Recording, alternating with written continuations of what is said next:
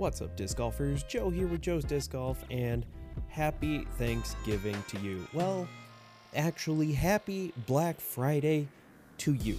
Because guess what? I'm recording this the day before Thanksgiving, Thanksgiving Eve, if you will. And unfortunately, it does not come out until Black Friday. So, hopefully, you're listening to this while avoiding the stampedes of Black Friday because, good lord, there's some good deals. Because yours truly is looking to upgrade the home theater system and get an a larger OLED TV. OLEDs are so expensive, but they're so beautiful. They're so worth it. And to help pay for that, we have to thank our sponsor, Log. What rolls downstairs? A loner in pairs rolls over your neighbor's dog. What's great for a snack and it fits on your back? It's Log, Log, Log. It's big, it's heavy, it's wood. It's better than bad, it's good. Everyone wants a log. You're going to love it, Log. Come on and get your log. Log from Blammo. Those of you who are interested in sponsoring the Joe's Disc Golf podcast can contact me at joe at joesdiscgolf.com. There we go. Shameless plug out of the way. Ah, we got plenty to talk about today. Listen to a few interviews, really just one interview, and that was the Paul McBeth interview on the Disc Golf Guy podcast and or Smashbox. Sorry, get them all mixed up. There's so many, so many to choose from. Um, the Disc Golf Guy on Smashbox. Some would call him Terry Miller or Terry McGuire. If you listen to that, interviewed Paul McBeth. It was just kind of a it was it was a decent interview, I guess. It was kind of a a fluff piece essentially. One thing that I thought was interesting that happened talking about Paul McBeth was he kind of laid out that during the 2022 season, he did lose a bit of his drive. He said um, at one point, like now he's playing A tiers locally where he lives in the Jacksonville area and in Florida, saying that you know, he just he goes out there, he plays a couple A tiers, has a bunch of fun, goes out, competes, and just has a grand old time. Where it felt like on tour, it was just like same course, here we go again, another day, same course, here we go, another day. Kind of loses his focus. Manages to regain his focus whenever there's a major online, but for a regular elite series, he's just kind of like, yeah, you know, day one, do all right. Day two, man, yeah, day three, totally crush it because I have no worries whatsoever. He didn't say those things, but it's, I mean, anybody who watched the season, round one was usually good. Round two was like, what the hell? Have you seen disc golf before? You're Paul McBeth. Like, what the hell? Like, I get it. You're not going to win everything, especially with the level of competition right now in MPO, but like, what are you doing?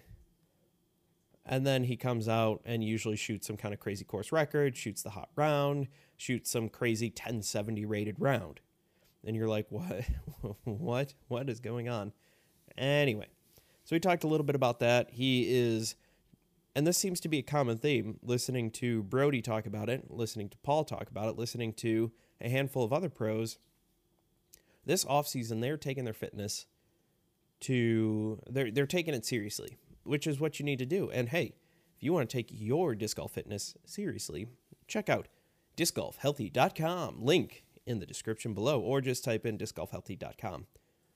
Either or, you know, whichever. You could get a few extra calories, like a calorie burned, maybe not even a calorie burned, little C calorie, not big C calorie, burned uh, just by typing out discgolfhealthy.com.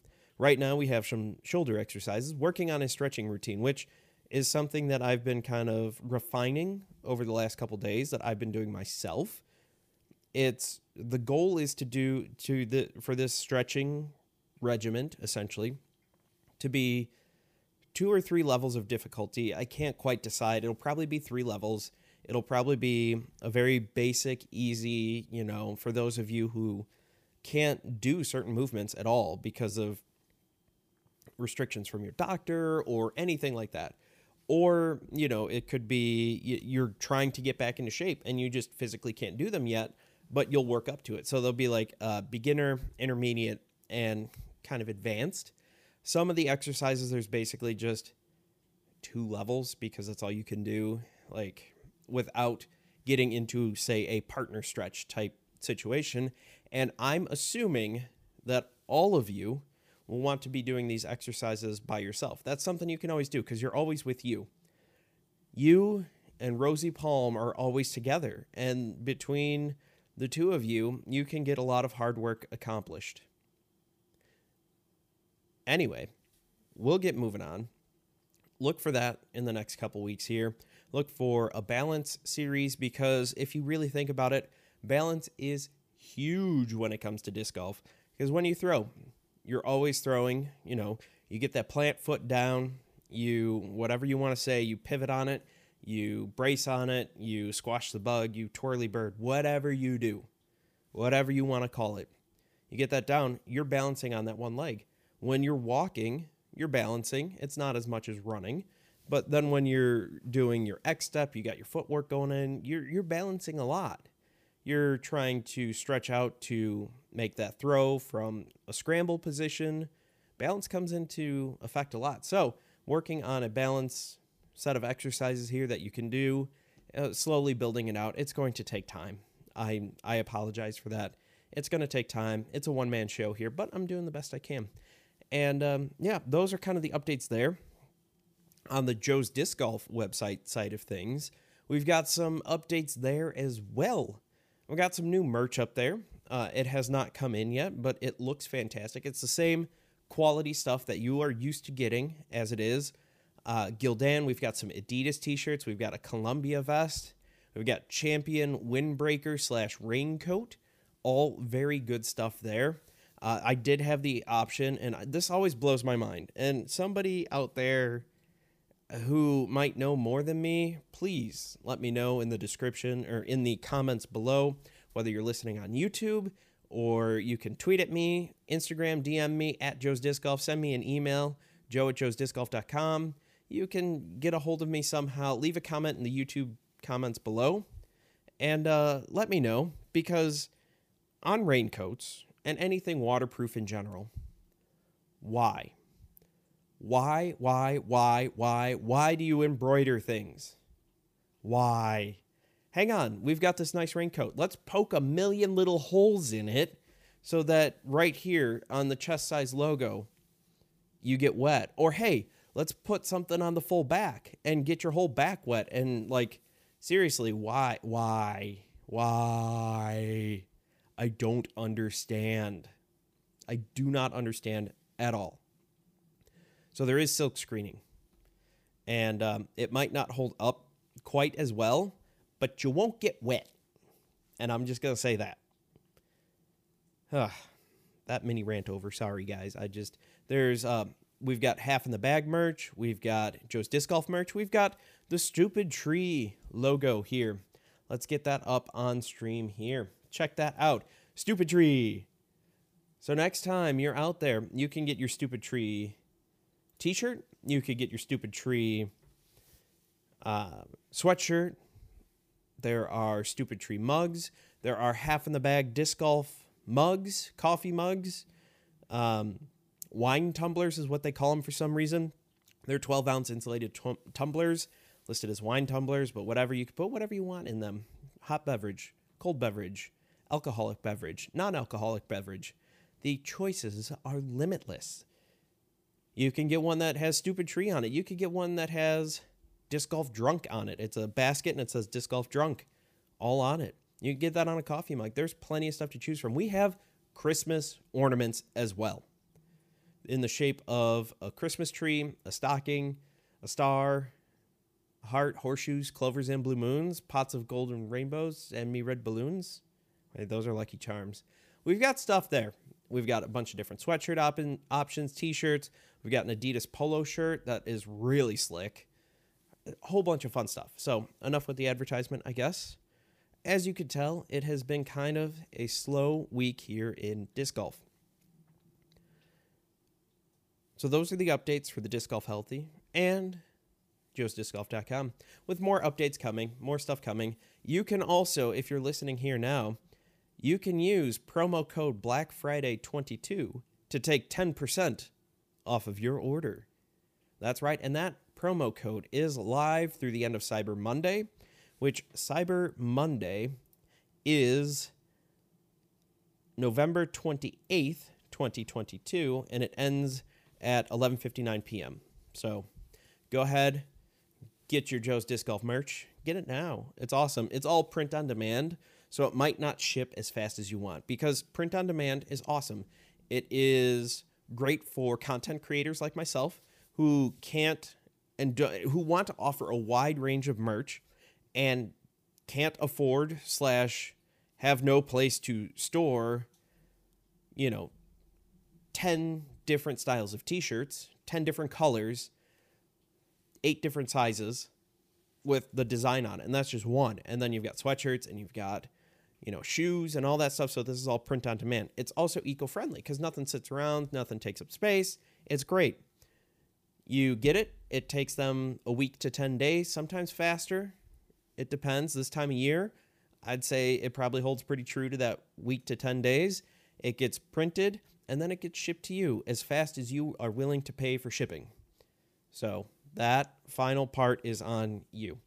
So take 10% off black friday 22 moving on we've got our talk of the town the one major thing that has happened in disc golf recently, and that was a tweet by one Drew Gibson who said, Shout out to all those course designers who use elevated baskets. Basically, he was ripping on course designers who use elevated baskets and say that they are lazy.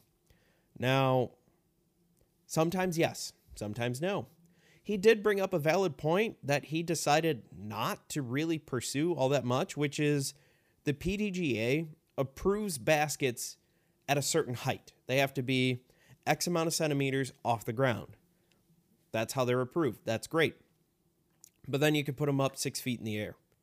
Or you can kind of sink them down lower where maybe you're putting. I've been to a couple courses where they didn't dig a hole, but it's kind of at the bottom of a hill and you know, you're putting downhill and all that. Or you're putting from forget that you're putting from the side of a hill and you're putting uphill and it's still flat and it would still technically meet those regulations. So as it was brought up by a couple different people and but not uh, kind of drew gibson he just he didn't he made a good point without making the point and without harping on the point and without even realizing it i think to be completely honest but why is it that the pdga approves them at those heights, but then doesn't regulate how high off the ground relative to the ground the bas- the baskets could be. Like there's one by my home course that definitely fell within those regulations, but because the park that is is in is designed to flood, so the city doesn't flood. You know, the park floods, whoop de doo, whatever. There's baskets in there. They're all stainless steel. They're powder coated. They're fine. They're whatever. But as a result, over the years, the floods come in, bring some sediment in, it settles out, the waters recede. Floods, comes out. As it is right now, the basket sits probably six inches off the ground, if that. That is not how it was back when the, the course was installed. We actually have to every now and then dig out a couple of the tee pads, and it's kind of fun because it looks like they're sunk about 18 inches to two feet into the ground. And that I can guarantee that's not how that course was built. Those those were flat. But hey, it is what it is. Anyway, so why is it that we can raise the baskets up but not have any issues with that? But not like the PDGA doesn't regulate that, doesn't do anything with that. I find that now that it's kind of been brought to my attention, that's that's rather interesting. Like they're like, yes, discs have to be this shape, this size, this flexibility at the very minimum. And baskets have to have an opening this big, they have to be this high off the ground. They have to have these sets of things to be considered a championship level, and these things and these things and these things, and they regulate the crap out of it and the the diameters and all that. And I get that because otherwise you'll get some Yahoo out there going, all right, this this basket is only half the width of a disc. Go. What the hell? You know that would happen. You know there'd be some moron out there that would do that. You know. But I digress. So I I understand like to a certain extent, I kind of see the point that he inadvertently made of like, why is this not regulated? Why is why is that regulated? And why is it not the height regulated? I, to be clear, I don't want that. I think elevated baskets can be used correctly in certain situations where, yeah, you make it to the green, and then the green is pretty darn easy. There's there's a great hole in the Fort Wayne area at Shoaf Park, hole number nine. I never aced it before they raised it, and I was so close so many times. It's a hole that's like 250 feet, little chip forehand shot. Got it in the bag all day. Never got it. Eventually, they elevated it, and I got it. But because they elevated it like uh, three or four feet off the ground, it made it from basically a gimme shot to okay, if I miss it, you know, that 20 footer to like five foot high basket, that's actually that's making me think a little bit. You know, I'm an amateur, but even to a certain extent the pros are because one side is a little slanted and you can be putting uphill, so that can be that can make things harder. You can be putting level with it because there is a slight hill a little further away, but to be about even where it would be a normal height basket, you're looking at like a 60 footer to then a downhill slope away. So it's like, is that really better? I don't think so. But hey, it's an interesting idea. It's one way to make it harder in areas where it might not necessarily be harder. Or another example would be you've got a great hole. It's a difficult shot. It's it's one of those perfect disc golf holes where you need to execute a shot, you need to enter the green from the correct side, but then once you're in the green, it's pretty easy. Where if you raise the basket, you know, another two feet or so, three feet, it gives you something you have to think about. Where if you miss this, your comebacker is going to be a lot farther than if you miss a normal one, like a normal height basket. That's something you have to think about. And it's not a stock shot. And I get what he's saying, like the baskets aren't designed to catch from there, from below but they're also not designed to catch from kind of above. And who's to stop anyone from just building it on a hill? I mean, I've putted, you know, it was a six foot putt that ended up being like, it felt like it was 12 feet away because it was, I was six feet away, but I was also six feet high because the, this slope of this hill was insane. I hated that course so much. I hated that course, not because of that, but because there are several holes that it just, it's not that I wasn't hitting lines. There were holes there that had no lines, where you just kind of chucked it through the trees and hoped and prayed. And it wasn't that I didn't execute. I will fully admit, like, I have gone to courses, Dellwood Park, Clash at the Canyons, great disc golf course, great venue. There are times where I have there there are a couple holes there where I saw the line and I just didn't execute that's on me. But the line was there. It was very obvious. Versus this, where I'm just looking at them like there's a crap load of trees here. There's a gap there, but then I have to have it on such a crazy anhyzer line to make it through the next gap, but then it immediately has to flip over to hyzer. It just doesn't make any sense. Like it was just not a good design. So, in a roundabout way, I'm saying that you can have some good designs for holes that involve elevated baskets and they can be incorporated well. Some of them aren't. Some of them they're poor execution, but you could say that about pretty much any disc golf hole in general. There are some great examples of wooded holes and then there are others that are just like what the hell were you doing? Uh, but enough of that. It was definitely a good time today. It was gorgeous outside. It was like 55 degrees. It was awesome. So that means I got out and I threw. I picked up a few discs recently, and one that I've had for a little while that I've been trying to get used to. The Royal Trust flies very similar. Numbers wise, it's identical to a an EMAC Truth, but it's not quite there. This one is a little more stable, and I don't know if that's because the EMAC Truths I have are lighter weight this is 180 grams. The one I have is 175, and another one is 165, I think. It's a little bit lighter, so it's a little less stable.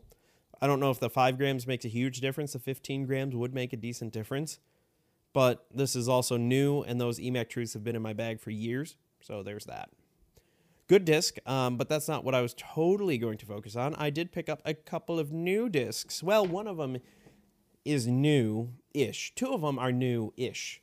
The first one is technically, in the eyes of the PDGA, a brand new disc. That is the Supreme Escape. And it is gorgeous. I mean, look at that. Look at that stamp. That is awesome. The first run, it looks so good and it throws so good. I was just ripping on it, and there was a bit of a headwind, so it did make things a little difficult. The escape is kind of understable, just kind of how it is. But I was messing around with the new grip. Uh, I think it was the Bone Apple T. I'm joking. A Bonapay grip. Basically, instead of your normal power grip, you take basically a grenade grip and you kind of hook your index finger on the top, wrap it around your thumb. You can do it the other way around where your thumb is kind of over. I did it, it was more comfortable for me. Basically, it's one way to keep nose angle as you're throwing. Keep it down because I've had some issues with nose angle. And I'd throw, I threw the escape several times and I was just like, all right, you know, I'm getting it like 270. And I was like, I know I got more than that. I know I haven't been throwing that much and there was a lot of timing issues with my form, but I know I got more than that. I switch it up to this grip that I saw that somebody was talking about on Reddit, and nose was down the entire time. Finish. Oh, it was so beautiful. I went. I threw it like 330 feet. Like I instantly added like 60 feet to what I was doing. Now, back when I was throwing every single day and playing every single day, I, yeah, I I'd be able to do it. But it was kind of a nice cheat code in order to get my angle to get it flat because I have had some issues with that where this like I had no choice. I threw it flat. Was a good disc. It was a good time. Uh, the Supreme Plastic, if you have felt the Royal Plastic, the Grand Plastic, it's the same. It's the same thing. So there you go. Another new-ish disc, but not new in the eyes of the PDGA, is the Criminal. They have brought the Criminal back. It went out of production for quite a while. The Criminal was like my favorite disc of all time. It was I threw it constantly. When it went out of production, I cried like a little baby. You can ask a couple of my friends. You could ask RJ from Half in the Bag or Ben, formerly of Half in the Bag. He is fully in the bag though. You can ask either of those guys. And I threw my old criminal. I had a biofusion criminal that I threw constantly. I love that thing. But then it went out of production, so I had to switch and I switched to the Felon, which is the criminal, but a 9 speed instead of a 10 speed. So I got to throwing it today, and it is far more stable than I remember. Now, I know I've been kind of leaning on the the Ricky Orbit Felons, but this was crazy stable. So I did not have my regular criminal with me, one of my ones that I got after they went out of production uh, I want to compare them. Like it has some wear on this, but it's not too bad. I haven't thrown it too much, but this is this Lucid Ice plastic is pretty pretty stable. And good news is these are both what is that 174 and 175, one gram, not a big deal. Can't wait to throw these back to back to see what they both look like. And I mean the Felon, I'll throw the Felon too as a comparison. Not this one, not my special Sake Bomb Umbrella Gate Felon, but that was good. And the last one I had a chance to throw was the Rask by Kastaplast. It was uh, I only got one, otherwise I could have got two uh, Rasks, Tuukka Rasks. Ha ha ha ha. For all you hockey fans that listen here, 176 grams.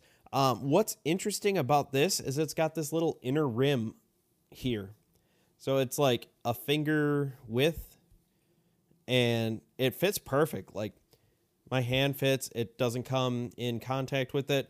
It actually feels really good when I have my forehand power grip on it because one finger fits right in the little track in there in between the two rims, I guess you'd call them, and the other one kind of rests on top, and it felt great. Sweet bejesus, this thing is stable. I had no idea what to expect. Uh, turns out it flies like my Lucid X Chameleon stiletto. So now that I know, because the stilettos don't get produced all that often. And I know I now have a suitable replacement from Kastaplast, and that is the Rask. So look for videos eventually coming out on those. It'll take me some time. I need another good day. Today, I wasn't expecting it to be such nice weather, so I did not have any of my camera equipment with me to be able to film it. But say. La vie. Ah, lots to talk about, lots to talk about here. But I want to thank you all for listening to this episode. I want to thank you all for listening to me and supporting the channel through your subscriptions on YouTube, through your listens on wherever you get your podcast, because we're on Anchor's my main hosting setup, but I'm on Spotify, I'm on Apple, I'm on Amazon, wherever you find any of the major places where you find your podcast, you can bet we're there. That's the Joe's Disc Golf way. We're everywhere. So it was pretty awesome. And I, I just want to thank you guys for giving me the opportunity. Like, I'm so excited that you guys watch the videos and listen to the podcast and it just it makes me excited. It makes me happy. It makes me happy that i'm doing this. Like i love doing this. I know i'm not good at video editing. A lot of you remind me of that every time i try to do something. I get it.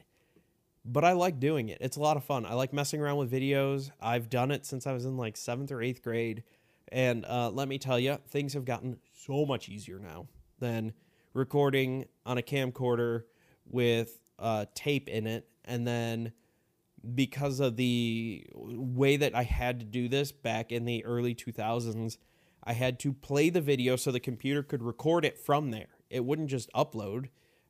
And then I could edit it. So that was a multi hour process. And I'm working with like an old Intel Pentium 3 processor, no graphics card, no acceleration, no nothing. And now, you know, working with a Ryzen 7 uh, 5800X and a 3070 Ti, and it's awesome. And I just love doing this stuff, and it's a lot of fun. I locked. I love playing disc golf. I love, you know, talking about disc golf. I love keeping up with all this stuff, you know. And I I love that you guys are there, and I'm so thankful that you guys are there. So, thank you all. Um, I'm always looking to try to get better at this. And if you have any suggestions or anything that you think I could do better or anything that um, you want to suggest for segments or things I should look into or whatever, please feel free. Drop a line, jojo'sdiscgolf.com. Let me know in the comments below, Twitter, Instagram, all that fun jazz. It's all there. But that's about it for the show today. So, again, thank you all. I appreciate all of you guys and gals who watch and listen. Thank you all. And remember, if you get a good tree kick, to thank treeses, and if you get kicked deeper into the woods, you need to repent and reflect because you have transgressed against treeses. Thank you all for watching. As always, I've been Joe, you've been awesome, and I can't wait to see you all in the next video.